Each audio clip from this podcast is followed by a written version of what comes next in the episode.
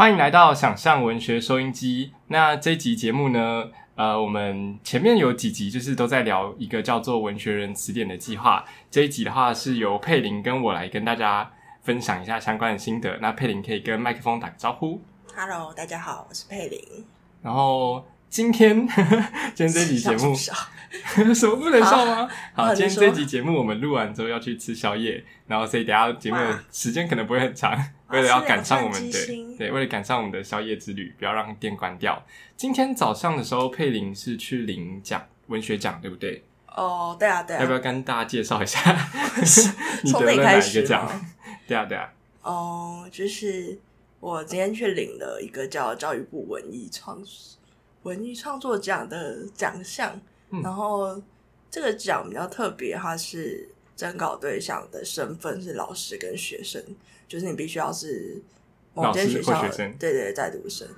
的的身失业。青年就不行。呃，对，失业青年不行。对，然后今天颁奖典礼有一个应该是剧本组吧，好像是剧本组，然后有一个得奖的得主是小学五年级啊，对 对啊，教育部文艺创作奖是小学可以投，可以可以，就是你要有学生身份就可以。然后另一个组别是老师这样。对对对，可是教育部文艺创作奖的上限不是到研究所博士，只要你是是学生，你都可以投学生你。是小医生到你是博士班六年级都可以投所以的意思。所以意思是有一个小学五年级的学生打败了所有的大学博士、打硕士的投稿者，然后拿到，好对夸张哦！还蛮有趣的，这样 很有趣哦就是但这个奖的身份限制大概是这样。哦，好了解。哦，然后今年的奖牌做了一个改组，就是本来的风格都是比较有一点年代感，就是一般大家想象文学奖的奖状，可能就是你在学校看到那种，然就是表后今年框、木头框，然后里面看起来就是很 很老呃派的那种但今年不一样，今年就是可以做一个很奇妙的开合，然后就会变成一个有点像台灯的，有点像小夜灯。灯，对对，我有在那个日剧的逃避可耻但是有用之类的，好像有就是是哦，日剧配件的那种，就是书本灯的感觉。然后，然后就是那个那个奖牌，我看到照片，就是它可以这样摊开，摊开之后，它是一张有点像有点像是一本翻开的书，然后书页的地方就是有台灯会亮，所以就是一本翻开的书，然后是一个白色的很可爱的小夜灯。它，还可以变色，它可以变成白色跟黄色，对啊哦，还可以变色。今年的奖牌真的设计的特别特别精巧，呃，我人生第一次拿到需要充电线的奖的奖牌，我相信很多人应该人生也是第一次拿到需要充电线的奖牌。然后文学奖这件事情，其实呃，我们的听众或是我们自己或多或少都有参与过。然后这一次的文学人词典计划，其实有专门一条就是在介绍文学奖。那这一条刚好是佩玲写的，那佩玲要不要跟大家分享一下这一条主要在写什么？就是在写文学奖 主要讲，我想也是 对，哦。但是这一这一个条目，因为我想说，我们其实写了一些像是理论，或是写了一些对于创作的技巧，上的讨论然后这个比较是跟社会现象，也不也不算社会现象，就是它是一个比较外部，嗯就是不是你个人创作的东西，它是一个机制或是一个就是竞赛的模式这样。对啊，所以就想说用一个比较有趣一点的开头，呃，可能带入一个嗯关于文学奖的某种测哦你试。你要来念吗？还是我来念？你来念好了。好啊那我来念一下这个文学奖这篇就是介绍文章的开头。那这篇的文章是这样讲的：呃，文学奖是一个大家未必参与过却耳熟能详的文学活动。请问呢，就是促使一个写作者投稿文学奖的契机为何？这是选择题，可以复选。A 选项在文坛一举成名，甚至获得影视改编机会。B 选项发扬家乡特色并活络本市的文化精神。C 选项把两个月积欠的房租缴清。D 选项吃一顿好料，多的放背包内袋，急需出门却忘记领钱的时候可以直接拿。我刚刚瞬间以为是那个吃一顿好料，然后多的好料可以放在背包外的外袋、背包内袋外袋。好，那一选项，这已经是我今天海今年海投的第十四个了，不要再问我这种问题。然后 F 选项，以是皆非，以上皆非，我有更崇高的理念。那无论你心中的理想答案是什么，那我们可以聊聊关于文学奖这件事情。嗯，就是哦，大家应该有蛮明显看出，比方说刚刚那个 B 是选项那个发扬家乡特色并是活地方文络本市学奖的文化精神，就是地方文学奖的 KPI 或者他们举办这个活动，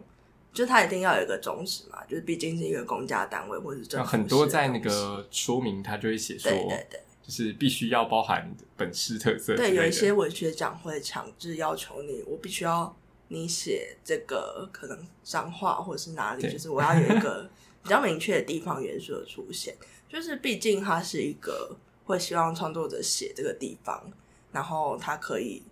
就是有一种比较名正言顺的感觉吧。就是比方说我写脏话脏话大佛好了，然后我脏话就是给你这样一个奖项 之类的。于是乎看到很多文学奖投稿者就是在把整篇文章写好之后，在想说，嗯，那我要在哪里加入大否呢？就可以可以塞塞脏话元素，塞台北元素，塞就是台中元素之类的。对啊对，但这个东西有时候就是一体两面吧。如果你可能写的很好的话，它确实是一个好像很反映地方文学的东西，但有时候就会变成一种为了竞赛所以强行加进去的呃 某种呃就比较比较嗯样板式的东西。嗯对啊，对啊。但其实我就觉得文学奖这件事情，可能就是嗯、想好自己的立场，或是嗯，用一个比较嗯比较不要带那么多刻板印象的方式去看待它，也是一个还不错的选择。就是呃，比方说，如果你是一个写作者，然后你真的很需要生活费的话，那其实文学奖可能也是一个不错的考虑目标。毕竟台湾的文学奖普遍来说金额其实都蛮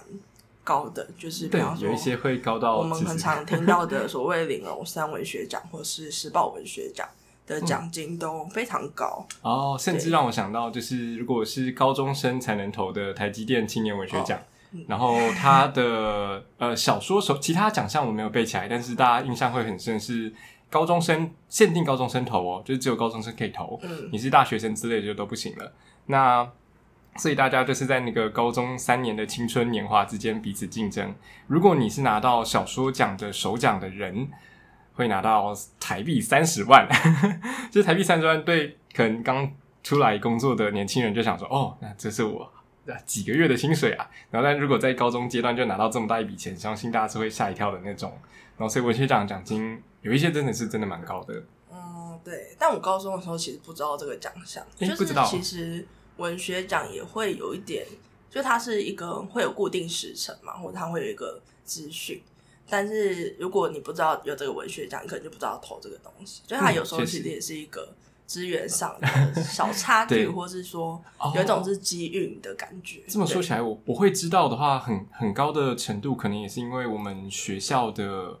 呃资讯有特别在推这一块，哦然后也是因为有学长学学长得到这个奖项，嗯然后所以校内大家就会稍微有知道这样的资讯，对啊。嗯，然后佩林主要投的领域是投诗嘛，那想跟大家聊一下，就是呃，你觉得投文学奖的诗跟你平常自己会写想写的诗有怎么样的差别吗？投文学奖的诗跟我自己想写的诗有没有什么差别？嗯，我觉得我不会特别去为了文学奖，然后就是比方说，如果我之之前投过一个地方文学奖的诗，但我不会特别为了要投那个文学奖，所以就放很多那个地方的对明确意象。因为如果像小说或者散文，它这种文类的哦尺度是比较其实可以好塞的，融入比较多字数，或是比较多细节去讲所谓某个地景或是某个城市的事情。但如果是诗的话，那个意象或是结构的部分，如果你去用一个比较呃强行塞入的方式，它看其实就是一个很明明显就是。呃，对。对你就是为了要投这个文学奖，好像后来其实大部分就会变成是文类，就是小说散文会限定说要有地方元素啊，可是诗类好像后来就比较少看到说诗有这样吗？类？我不晓得，欸我看到有些文学家 开但我个人是，比较没有特别去为了这个而，如果有比较大的一个差别的话，大概是因为如果是文学奖，他一定会跟你很明确的限制行数，嗯就是我我要可能三十行或是四十行哦以内，但就是对它会有一个分行的机制嘛。哦，就是分行这个条目，我有在这次的关键字计划有写，就是之后会就是其实诗的分行，大家想说，哎、不是就按个空白键而已嘛？哦，不是哦，不是哦，哦，对其实对，它其实里面有很多技术在里面。是是跟技术有关的。对，然后我自己在写诗的时候，会有一些可能是可能在一个 Word 档的页面，然后可能就是同一行持续了大概三四行都不换行，就是那种在所谓可能文学奖里面不太是可以拿去投文学奖的这种诗。哦，了对，解。它可能是一个很很大的长长句子，或者说它是一个不是可以拿来用这种分行机制去定义的某种写作或是某种实验性的东西。像这样的东西，我就不会把它放进文学奖的哦投稿作品里面，因为它在先天的机制上就不符合投稿的某种规则或者形式上的考量了。哦，了解。有救护车，对，大家应该可以听到一个救护，这是在抢救文学奖稿件的救护车的声音。啊，好这样，然后，那会想聊聊看，就是哎、诶其实我大概有一个基础的认识是，台湾、在台湾，如果你想参加文学奖，大概是分成三个等级，然后三个等级分别是校内文学奖，在大部分的状况下，大部分的状况下，少部分例外，但大部分的状况下，我们求学时段的那个校内文学奖，通常它是比较容易拿到的，因为你的竞争对象很有可能就是校内的同学而已。那有一些例外状况，比如说你们学校可能请了一个呃美学品味跟你真的差很多的老师来评文学奖，就是会有这样的状况的。啊。我想要报，我想要那个嗯来。讲，就是我们之前学校成大那边在请评审的时候，是那个嘛，凤凰。对凤凰树文学奖其实本身历史算蛮悠久的，但是有时候就会不太确定评审他们到底在看的是什么东西。是有些评审我真的觉得品味，我觉得先不要好了。对，但我我可以讲他讲了什么，就是有一位评审他在看小说的时候，小说组他就看看一看看一看，嗯。然后底下的同学就呃没有被，因为我们那时候的机制是评台上的评审会对他挑选的作品发表一些意见，嗯嗯，然后有一位同学不是我，就是我那时候听到现场的其他人，他就说那个哎，诶就是评审评审，我想听听看我这篇的意见，所以那个评审就看了一下手上的稿子，他就说啊。这篇小说哦，啊，这篇小说是科幻小说啊，我不看科幻小说的啦。我那时候当时就想说，什么东西？就他在讲什么？就是我们难免会遇到一些奇怪呃的，可文坛能前辈美学 品味比较奇妙的文坛前辈，但大部分其实我们是可以相信文学奖的公信力的，因为正常的单位其实大部分会请来的是呃蛮有美学鉴赏程度的作家来当做评审。嗯，然后我觉得讲某方面来说，也是一种很政治场域的东西，就是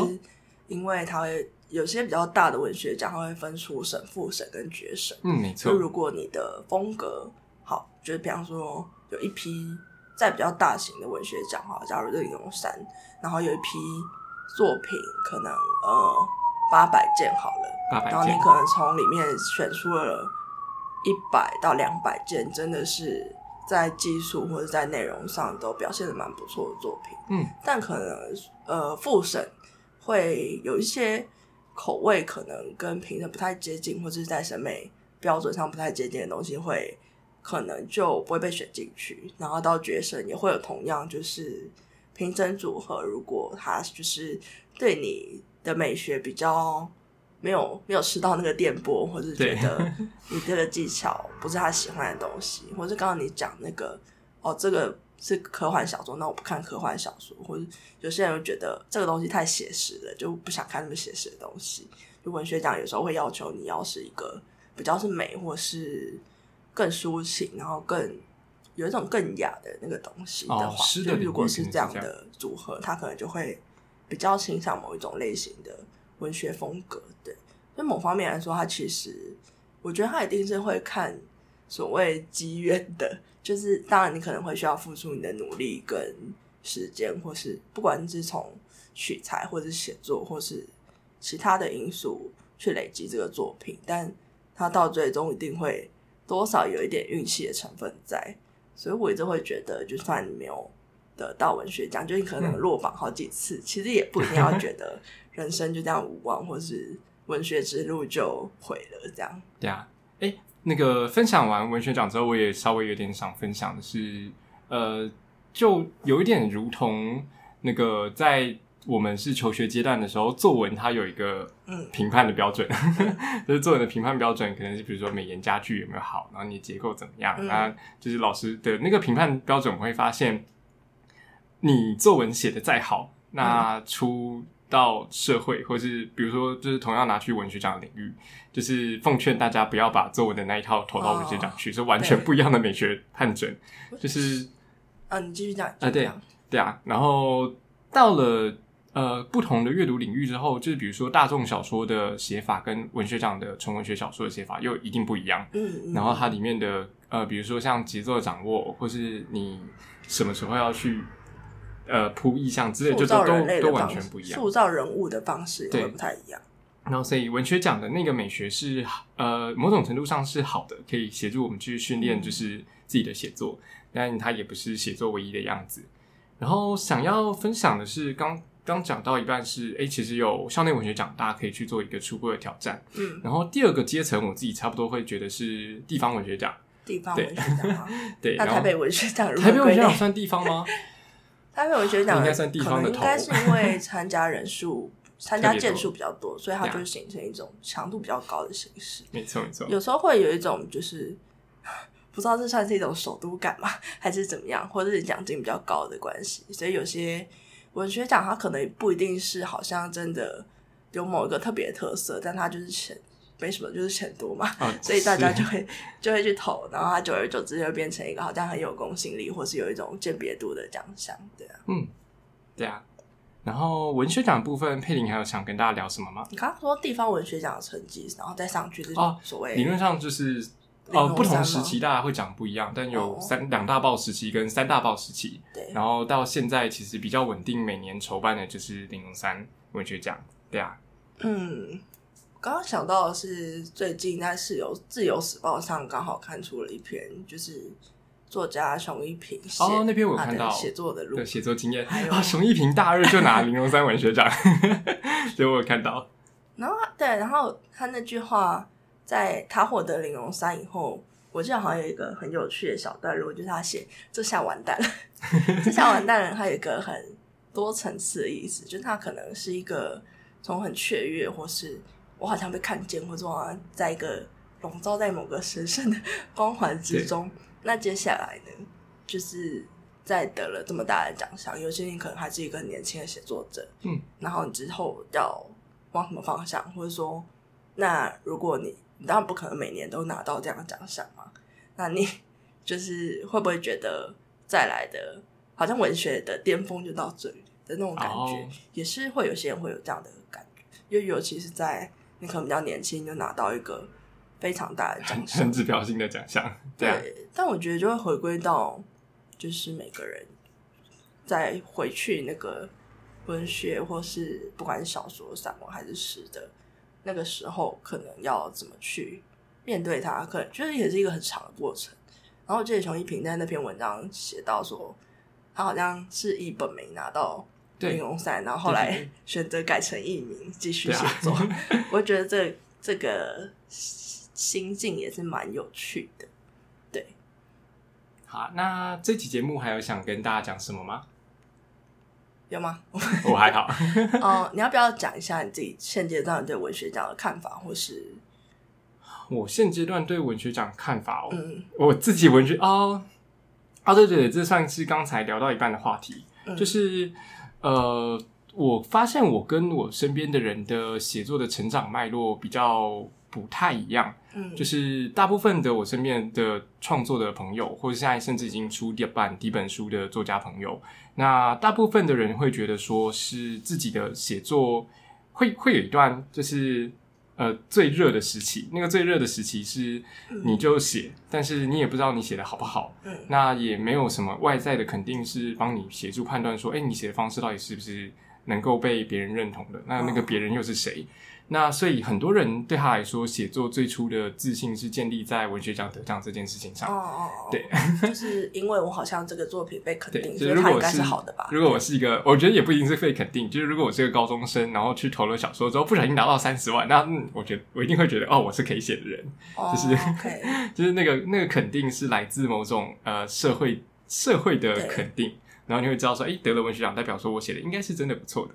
嗯然后不一定是全部的状况，但是我我的自己的经验反而不是来自我的肯定，反而比较不是来自文学奖，嗯就是甚至到现在我也没得什么文学奖 证照对经拿到另一个三十万 对啊。然后我反而呃地方文学奖或是校内校内我最多只只拿过佳作，嗯，然后到地方文学奖，我现在还没有拿过地方文学奖，不过我拿过的是青年创作补助。那补助跟文学奖又有一点点不一样，嗯大家其实说补助是比较好拿的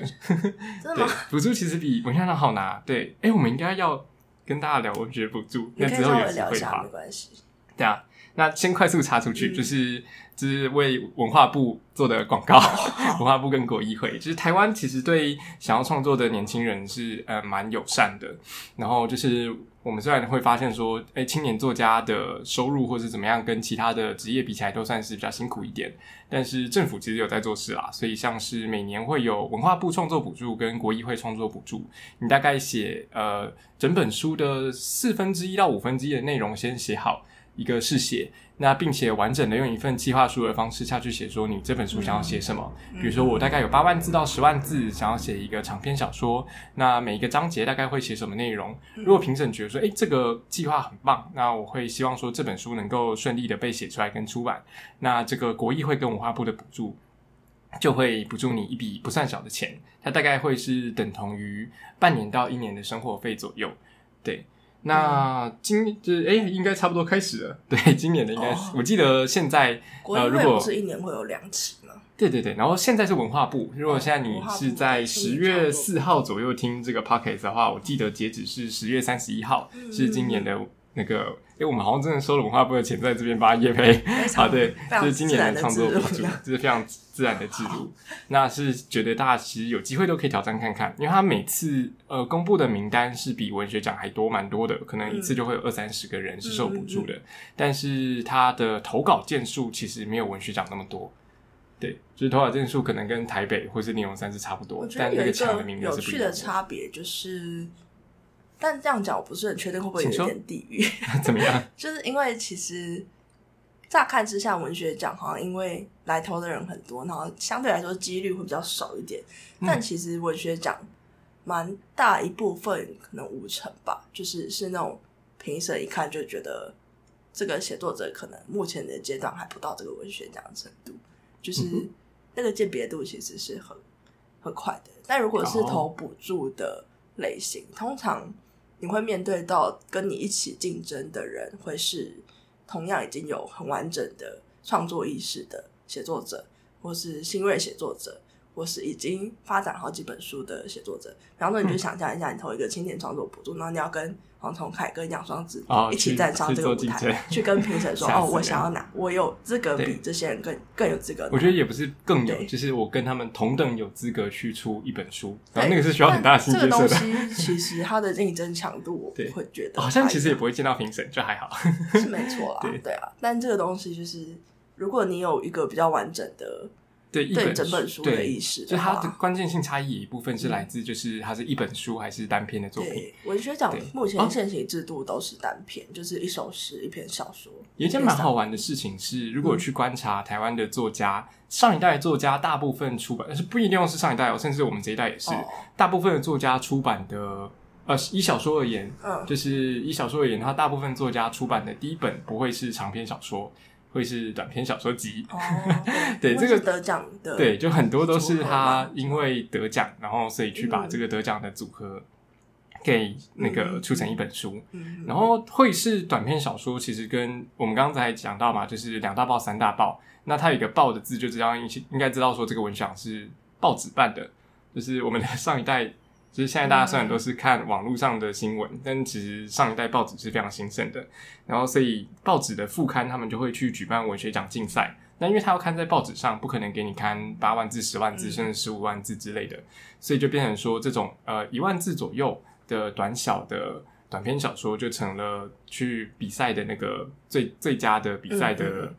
形式，有点那像是就也导致了大家都鼓对励短 跑比赛，所以长跑的人就相对来说比较少一然后这。好像其实算是台湾的文学的一个比较特色的东西，就台湾的作家因为有这样的训练，所以其实我们短篇小说算写的蛮不错的。一体两面来说，就是长篇的啊对一体两面来说就是点这样。呃，长篇这一块需要大家一起去努力。我现在写长篇，我也觉得、啊好痛苦。你要分享一下你的长篇写作的经验吗？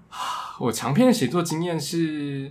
呃，因为通常短篇小说我们在写的时候，嗯比如说我确定我这篇要写一万字，那我会知道说我一个事件，比如说两个人走去一个湖中的亭子，然后开始吃咸酥鸡，嗯然后吃咸酥鸡的时候，就是这这个这比如说这个事件嘛，嗯那这个事件我可能就会花一千个字来写，我就知道说哦，这个事件我会花一千个字来写。那可能不是不好意思，这有点烂俗，但可能就是到结尾的时，这可能是开头，到结尾的时候，就是其中一个朋友已经不在了，所以他就嗯孤独的在同一个亭子里，然后吃那个咸酥鸡，然后吃到那个 九层塔。对，吃到九层。塔跟那个吃到蒜头，然后吃到鸡皮的油，然后再把那个骨头丢到湖里，就可能是一个这样的小说，我随便举的。对，那我就知道说，哎，那我要我只有一万字，嗯所以第一千个字我要让大家有印象，就是发生过这个咸酥鸡事件，哦然后到最后一千个字，我要让大家重新换回那个啊，就是他们曾经在这里吃咸酥鸡的记忆。所以，变成说在写短短篇小说的策略的时候，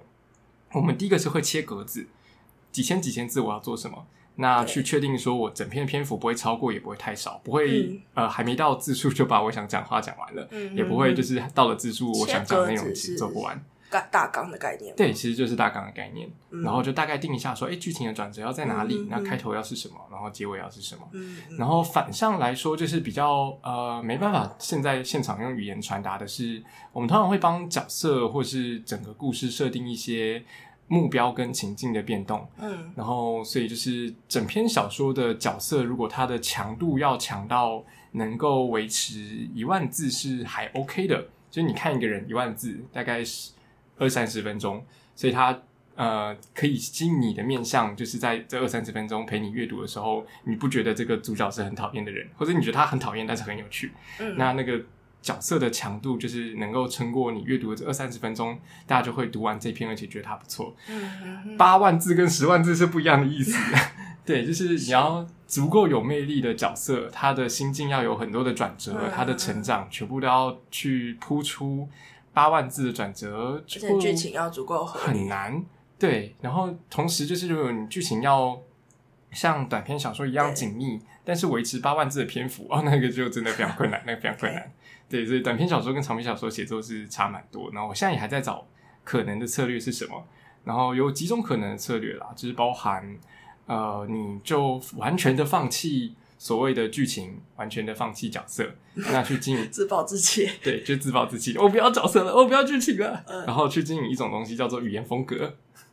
就是你用一个很哦特别的腔调在讲这个故事，然后使得故事是什么，其实但你还是会需要一。个角色在帮你讲那些东西啊。啊，但叙事腔调我讲的是写作上的，就是你单纯找到一个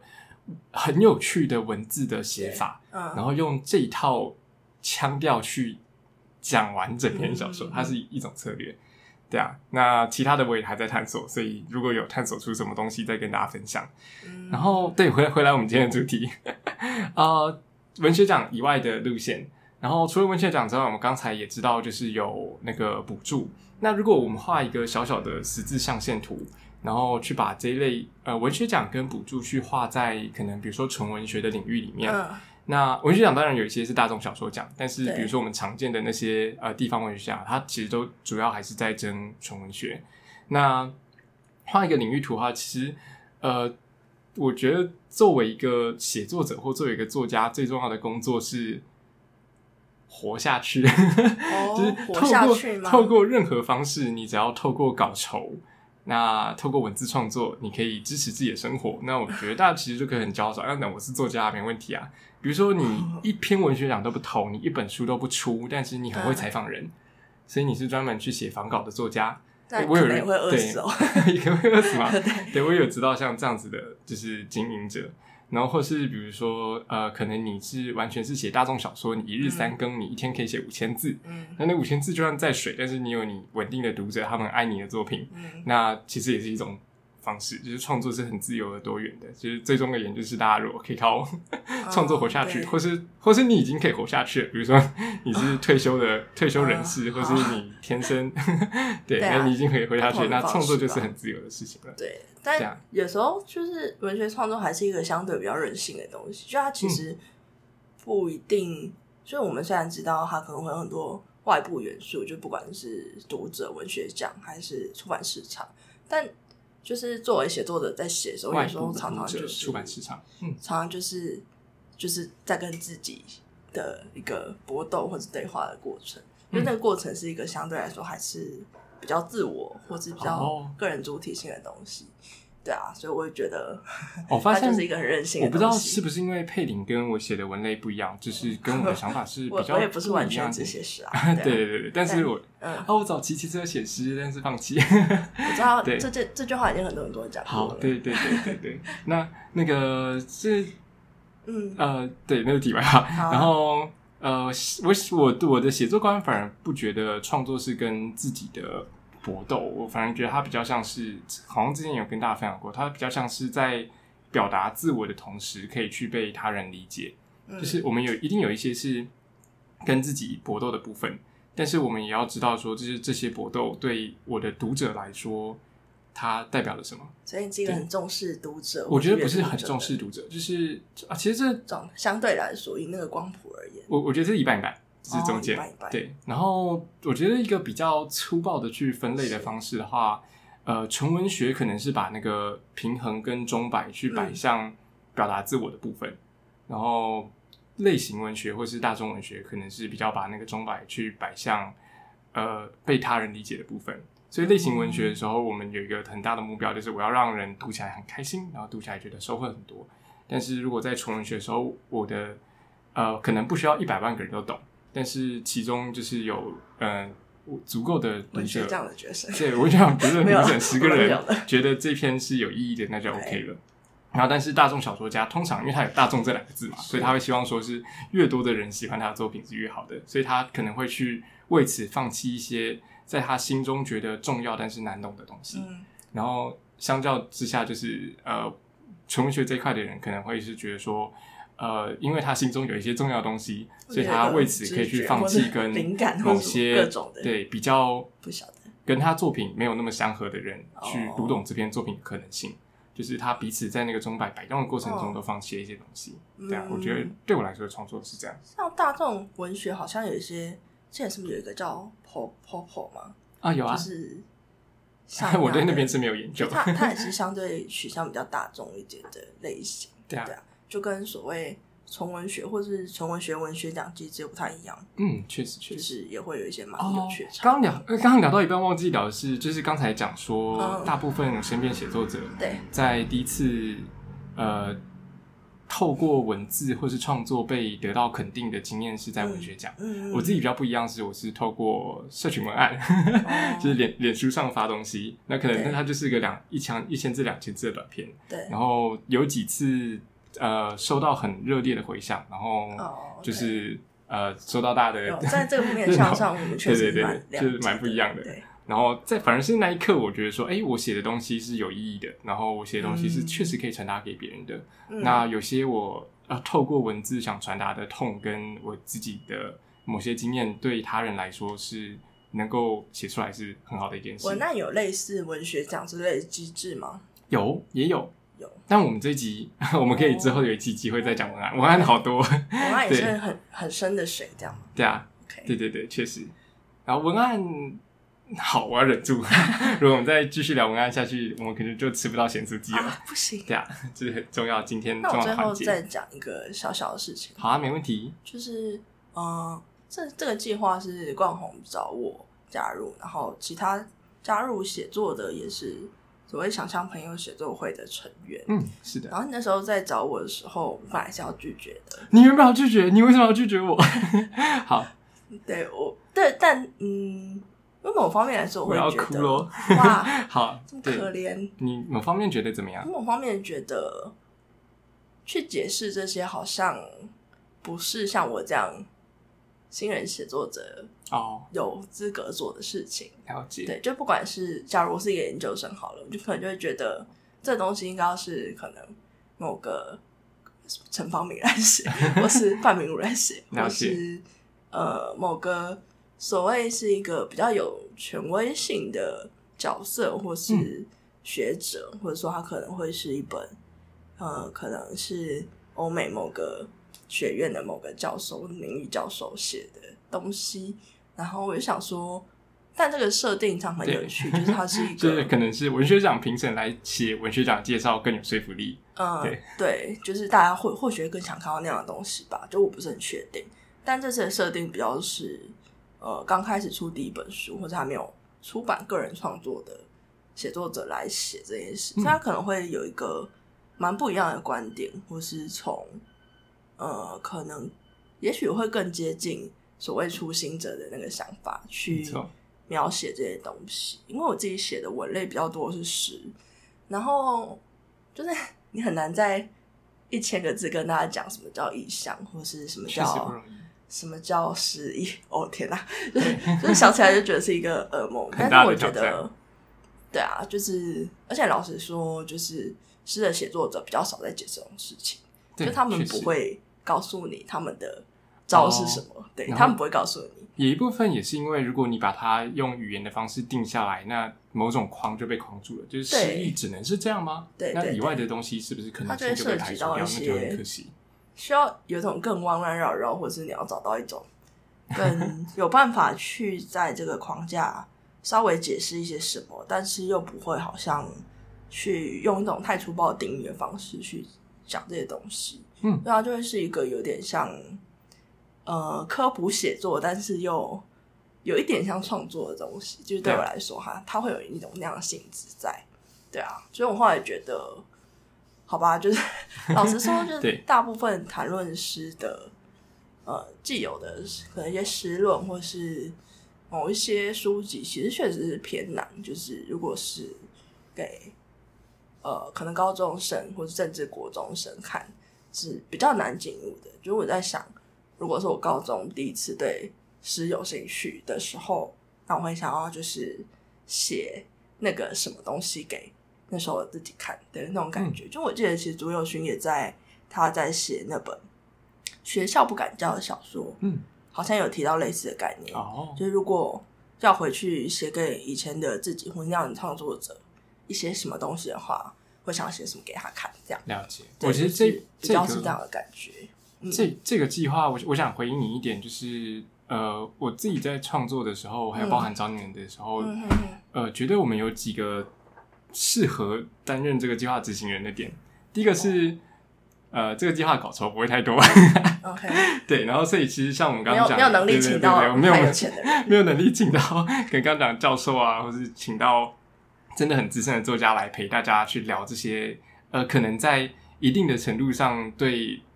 对前辈来说是基础的一些词汇，他们可能觉得说，嗯哎、这个都要介绍，太简单了吧？嗯嗯但是正是这些，呃，对，或者说你怎么可以用这种方式介绍？怎么可以用这种你讲错了，方式介绍或者是你讲不对够，这样。然后，但这是这些东西对嗯几年前的我们，就是在更刚出茅庐的 那个创作阶段现在也很惨了，对啊。但是呃，在对几年前的我们来说，对就是如果文学有兴趣的时候，对如果能够有机会去看到一本这样的书，或是看到嗯。一几篇这样的文章，对，然后简单的可能两三千字给我指指引一些方向，那让我知道说哦，原来文学奖有分成就是校内的，然后地方的跟就是可能是全国性的，也许我们会提供一些衍生阅读的东西。对，然后也会提供一些就可以去看衍生的阅读，它有点像是那个嗯，高速公路的那个车牌，就是跟你讲说，哦哎、我们现在走到这里了，然后你可以看到车牌是往那边方向走，会有一座深山；往那边方向走是一座城市你可以选择你要往什么方向走。然后第二个面向是，我觉得是由一样回应你，就是你觉得嗯就是。呃，由其他的前辈来写，可能会有更更有价值的。嗯然后我觉得由我们来写，有一个比较不一样的点是，呃，我们在不管是作品的举例上，嗯或是在用词的可能解释上，我们会在书写过程中特别想要去把它写的是简单，然后甚至是有点好笑，然后大家可以在阅读的过程中是、呃、感到快乐的。比如说像刚刚那篇文学长的文章，在一开头我们就有点像是跟大家开了一个小玩笑，然后去让你选说用选择题，你投稿的动机是什么？那正是这些元素让让我们跟呃跟我们可能年纪相近的创作者是贴近的，然后用可能更简单的例子，那比如说像是大家都读过的东西，大家都读过的童话。或是像是比如说一些经典大众作品，嗯那甚至是文学以外的影视电影、影视电影，然后漫画之类的举例啊，甚至是动画，让这些可能原本在学院里被讨论的学术名词，它可以用一个就是呃更大众的嗯管道去接触到作品来做解释的例子。然后，但是同时，我们也会想要去保留一些我们在美学上的判准，所以会想要去跟大家去介绍一些我们觉得诶很值得介绍的作家。比如说，对我来说，私心来说就是袁哲生，就是一个可能大众的认识度没有那么高，但是作品很精彩的作家。对啊，我觉得我可能不会用“简单”这两个字来描述，但对我来说，它确实这个计划是在描写一种所谓最最底层的那个东西到底是什么，就是那个第一步到底要长，那个台阶到底要怎么建的 概念。但其实某方面来说，也是一种很难的尝试。对我来确实讲啊，确实就是所以它会是一个蛮有反差性的东西，但我也会觉得目前我们应该执行的还可以，没有没有没有我想象中那么糟。然后有些条目是很难的，很难的事情，什么后殖民、后现代，我们就想要把它尽量讲的简单，讲的让他懂。有些条目是比较简单的，然后我们就会想要尽量找到这个简单的词汇中，呃，其实可能大家没有注意到的特别的点，来当作为就是文章撰写的特色。对啊，嗯那最后大家还有想要聊什么吗？前置机快关门了。嗯差不多是这样吧。好，那最后我们就对麦克风一起说一个拜拜，三二，真美默契，一，拜拜，拜拜拜拜。